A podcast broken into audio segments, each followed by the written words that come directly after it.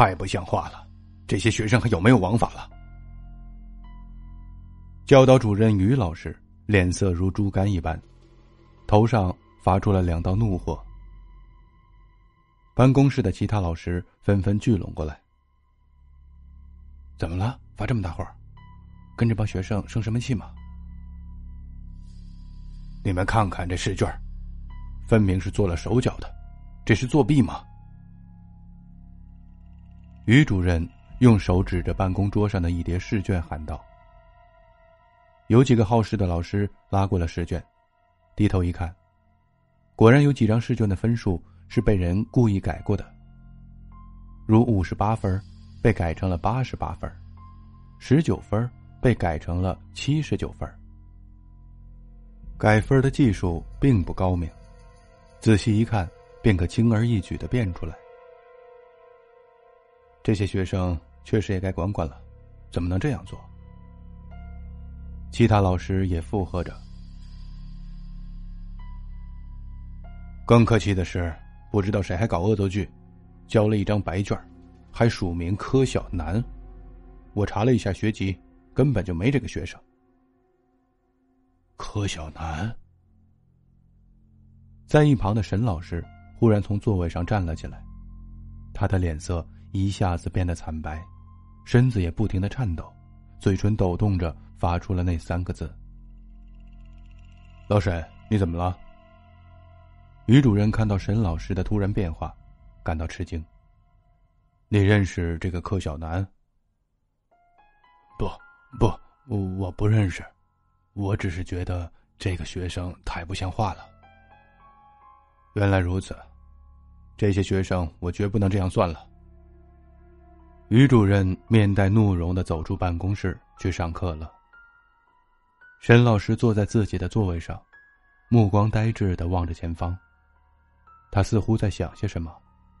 看来这个柯小南，的确与沈老师有些渊源。但那些往事，别人都已经忘记了，而他，却一直耿耿于怀。十五年前。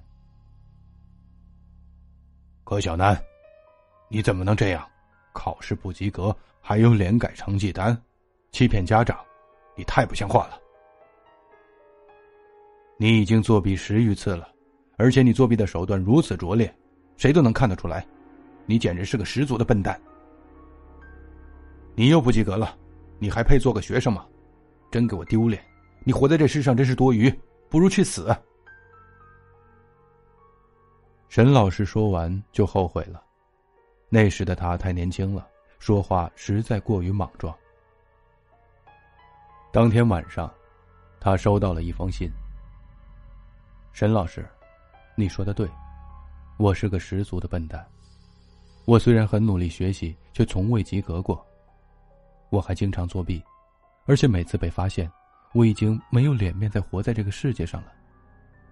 我这就去死。对于这个世界，我无话可说，我愧对于你，请你忘记你曾经教过我这样一个学生吧。柯小南。这是柯小南的遗书。沈老师意识到事情不妙，他四处寻找柯小南，终于在学校后面的树林中找到了他，但已经太晚了。在一棵树上挂着一个人，那个人垂下来两条腿。那两条腿僵直的在晚风中飘荡，像一个钟摆，而那个钟已经停止了摆动。挂在树上的柯小南，面色惨白，眼睛突出眼眶，望着树下的沈老师，充满哀怨和无奈。他的舌头伸得好长，往下滴着血，一滴滴的滴在地上，无声无息，像秋雨般宁静。没错，那就是柯小南，他已经死了。直到如今，沈老师依然内疚，没想到因为自己的一句错话，竟会酿成如此的悲剧。他不肯原谅自己，一想到此，他眼前就会重现柯小南吊死在树上那狰狞的面孔。今天的事情着实奇怪。于主任软硬兼施，用尽办法，可还是找不到作弊的元凶。看到那些学生一脸无辜的表情，于主任实在是丈二和尚不知所措了，只好就此作罢。这一天，沈老师值夜班，明天就是省统考。今天下午，校门口的 A 库房中，于主任在下班前反复的叮嘱沈老师：“一定要反复查看存放试卷的库房，切莫让作弊的学生溜进去偷试卷。因为这次考试实在是很重要，本校的规定你也清楚，一旦出了事，就得打包走人。”于主任交代完后就走了。夜渐渐深了，沈老师有些不放心，他披上大衣，拿上手电，走出值班室的门。这些校警，都是吃白饭的，一到晚上都死哪儿去了？沈老师不满地说。外面秋风阵阵，风卷着地上的落叶，那落叶飘舞着，像坟头飘动的灵幡。夜如漆如墨，黑得吓人。天上一抹月牙泛着黄晕，无力的投下一丝光亮。几颗星星闪着辉光，像是要死的人昏沉的眼睛。猫头鹰的叫声时不时的传来，还有那分不清是来自天堂还是地狱的呜呜声，真是叫人心惊胆寒。沈老师的身体在发抖。不知是由于秋风的寒冷，还是因为他内心的恐惧。今晚，与十五年前那个夜晚，竟会有如此多的相似之处。那个晚上，不也是这样的天气吗？沈老师裹紧了大衣，在他面前的这个建筑，正是存放试卷的 A 库房的门。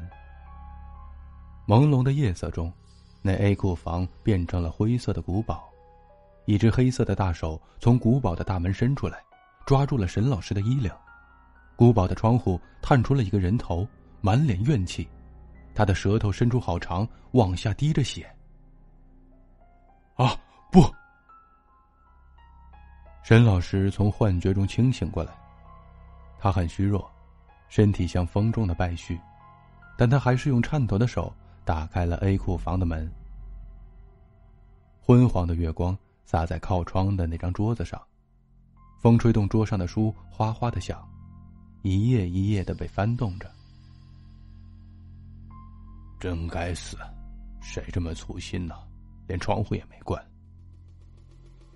沈老师打开灯，窗户关的好好的，那桌上的书也停止了翻动。怪了。怎么回事又是幻觉。沈老师的心中充满了恐惧和疑惑。沈老师的视线移到了存放试卷的柜子上，柜子门竟然是打开的，锁不知怎么开了。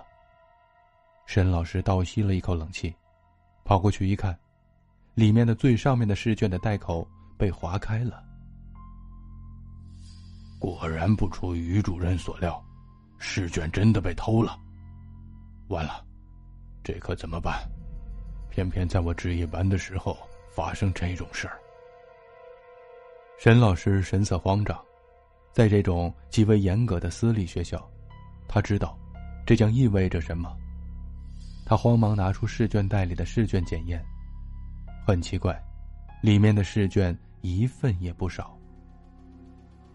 这一定是偷试卷的人怕被人发现，把试卷的内容记下来，又放回了原处。或是没有得逞，那最好，千万不要让人发现，得把它封好。只要我不说，没人会知道。即使试卷内容泄露出去，只要试卷不少，也绝不会追究到我头上的。沈老师不知哪儿来的胆量。他拿来库房里的胶水和纸，把试卷袋按原样封好。嗯，不仔细看，是瞧不出来这是后封上的。沈老师感觉还满意，他把试卷袋放回原处，锁上门。一切完成后，沈老师擦了一下额头上的汗，一屁股坐在库房的备用椅子上，深深的喘了口气。唉，一声长长的叹息，吓得沈老师脸色苍白，手脚痉挛。他顺着叹息声看过去，在窗台的桌子旁边站着一个人，背对着沈老师。那个人转过头，冲沈老师笑了笑。太可怕了，那个人的脸色惨白，舌头伸得好长，还在往下滴着血，活生生一副吊死鬼的模样。啊，柯小南！沈老师被吓得昏了过去。